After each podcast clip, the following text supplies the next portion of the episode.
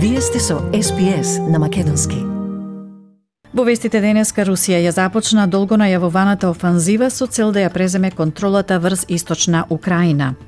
Скот Морисон и Антони Албанизи продолжуваат со кампањата во маргинални места на спротивни страни во земјава. Морисон во Западна Австралија, Албанизи во Квинсленд.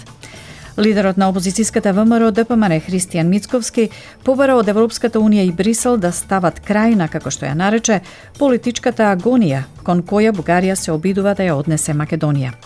И првиот брод за крстарење заплови во Сиднејскиот залив по повеќе од две години забрана поради пандемијата на COVID-19. Следуваат вестите на СПС на Македонски за 19 април 2022. Јас сум Радица Бојковска Димитровска, останете со нас. Најмалку 7 лица загинаа во близина на градот Лавов, а други 11 се повредени, меѓу кои и дете, откако руските воздухопловни сили извршија напади врз логистички центар на украинската армија и уништија голем број странско оружје складирано таму. Градот забележа само спорадични напади во текот на речиси двомесечни борби и стана безбедно место за цивилите кои бегаат од конфликтот. Овие последни напади се чини дека се заселен обид да се уништи одбраната на Украина пред сеопфатниот напад на Исток. Лавов исто така стана главен канал за оружје, доставено од НАТО и странски борци кои се приклучуваат на украинската кауза. Русија се пожали за зголемениот проток на оружје во Украина од западните земји, а некои руски медиуми велат дека испораките представуваат директен ангажман на Западот во борбата против нивната влада. Голем број украински бегалци продолжуваат да ја преминуваат границата кон Полска бегајќи од војната. Последните податоци на Агенцијата за бегалци при Обединетите нации покажуваат дека речиси 5 милиони луѓе досега ја напуштиле Украина, а 2,6 милиони од нив преминале во Полска.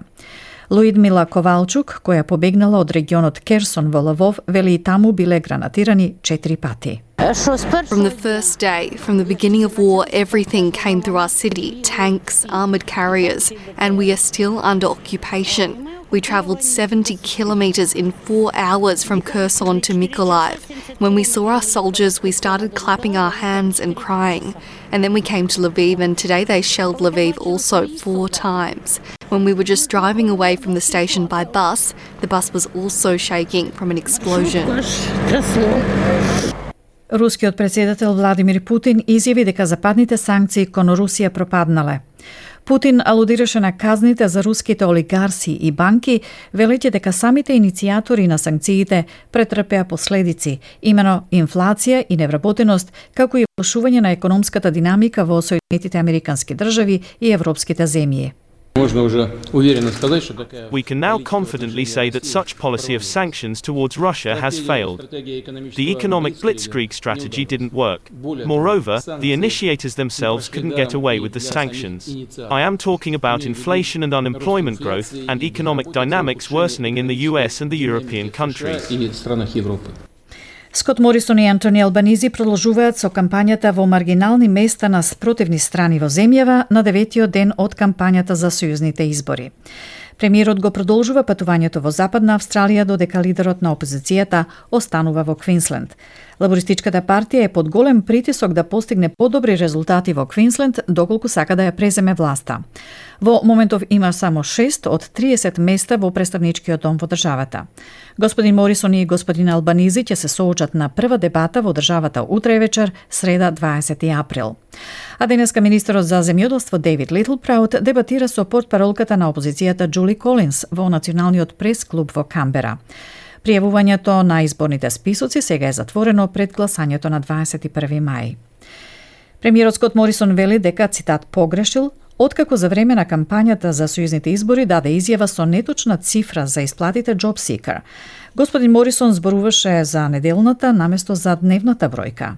So that continues to be combined um, with the other payments that we have that people get access to, um, and whether that be uh, in income support through the job seeker, which, as you know, we, we increased from 40 bucks uh, a week to 46 bucks a week um, since the last election. Подоцна, новинарите од него побараа да ги разјасни коментарите, како и да признае дека не ја знае точната исплата. Prime Minister, do you know the job seeker rate? $46 a day. So do you remember when you got the job seeker rate? Oh, I misspoke. It was pretty straightforward. Тоа доаѓа една недела по грешката на опозицијскиот лидер Антони Албанизи во врска со цифрата за невработеност и каматната стапка. Сојзните лабористи ги отфрлија тврдењата дека покренуваат кампања за заплашување за еднината на Медикер, доколку коалициската влада биде повторно избрана. Премиерот Скот Морисон објави во неделата дека сегашната министерка за социјални услуги Ен Растон ќе го преземе здравственото портфолио, доколку неговата влада биде реизбрана. Сенаторката Растон во 2014 година го опиша Медикер како цитат неодржлив. Но таа вели дека од тогаш владата е јасна дека нема да прави кратења на финансирањето на здравствената програма. Портперолот за кампања на лабористите Джейсон Клер вели дека евиденцијата на коалицијата говори сама по себе. И подсети дека коалицијата веќе направила 900 кратења и промени во Медикер, дека австралискиот народ тоа го знае и дека поради тоа не може да и верува на владата. In the last term of Parliament, they've made 900 cuts and changes to Medicare. This mob have form. The Australian people know it.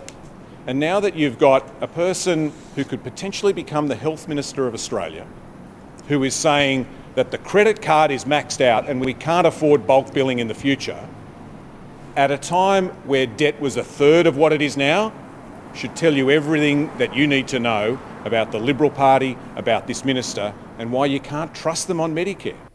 Денеска треба да биде објавен записникот од последниот состанок за монетарната политика на Резервната банка.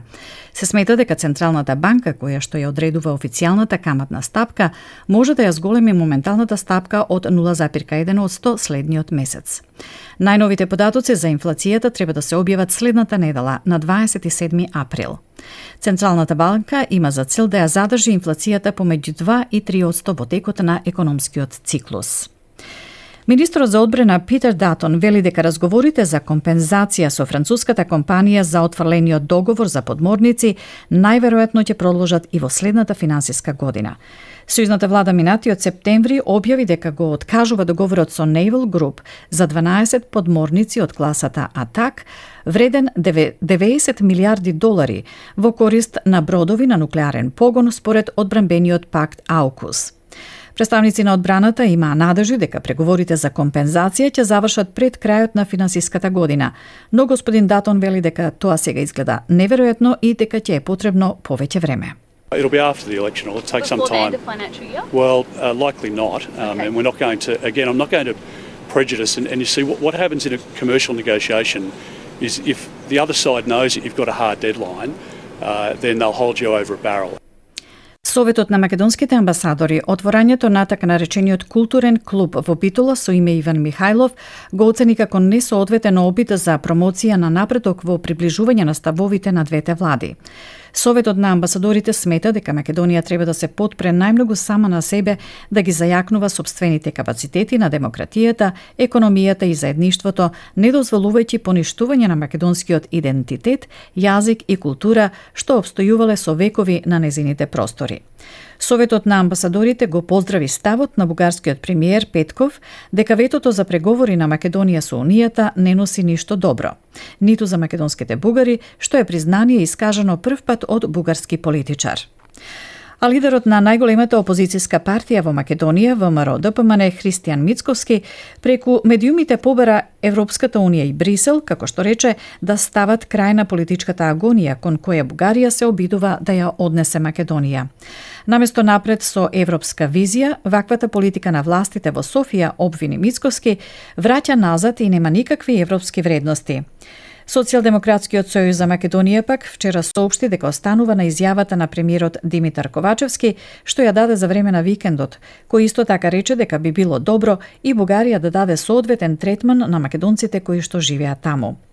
Вчера лидерот на Алијанса на албанците Зијадин Села во врска со клубот Иван Михајлов во Битола рече дека меѓусоседските добри односи треба да почнат со взаемно признавање на малцинствата и во двете држави.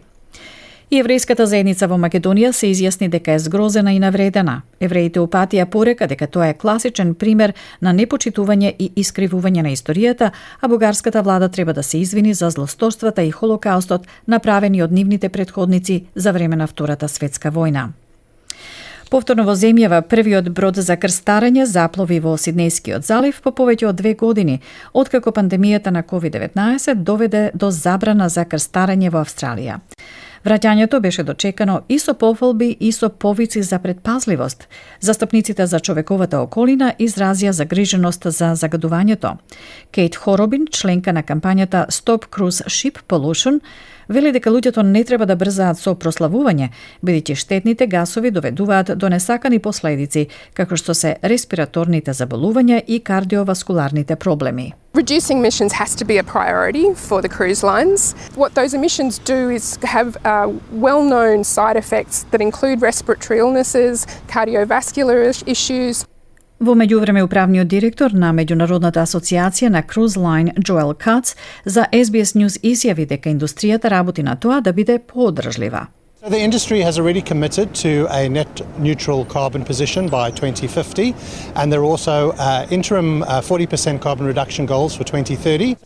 Бродовите за крстарење беа забранети во земјава откако смртта на 28 патници беше поврзана со појава на коронавирус на бродот Princess Ruby во март 2020 година.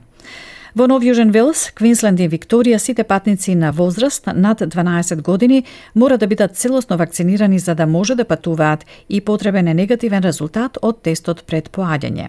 А Западна Австралија и Северната територија дозволуваат помали бродови да ги посетат нивните пристаништа, додека Тасманија и Јужна Австралија се уште ги разгледуваат нивните планови. Новото истражување спроведено од Conservation Volunteers Australia потврдува дека полистиренот е најчеста пластика што се собира од најголемите водни патишта во Австралија. Сојзната влада го објави својот национален план за пластика во март 2021 година, прогласувајќи акција за постепено укинување на полистиронот, што се користи во пакување на храна и пијалоци до крајот на оваа година. Главниот извршен директор на Conservation Volunteers Australia, Фил Харисон, вели вестите потврдуваат дека забраната е добра одлука. Well, over the last two years in our Sea to Source campaign, we've had around 3,000 Australians help collect something like a quarter of a million items of litter from key waterways around the country. And in collating our top 10, we found polystyrene is the chief offender. Now, that supports the government's move to ban its use in consumer products by the end of the year. We think that's great news.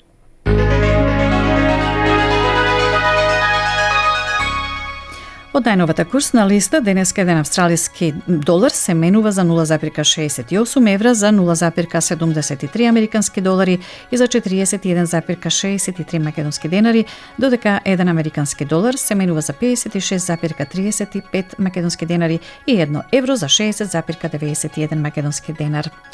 Еве јанако со и временската прогноза за главните градови за утре, среда 20 април. Перт, сончево, максималната ќе се искачи до 29 степен.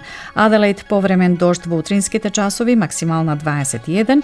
Делумно облачно се прогнозира за Мелбун, максимална 19. Хобарт повремен дожд во попладневните часови, 18. Камбера услови за дожд во утринските часови, максимална 20. Слично и за Сиднеј со услови за дожд препладне, максимална 24. Сончево за Брисбен со максимално до 30, Дарвин претежно сончево 35 и сончево за Алис Спринг со максимално до 25 степени.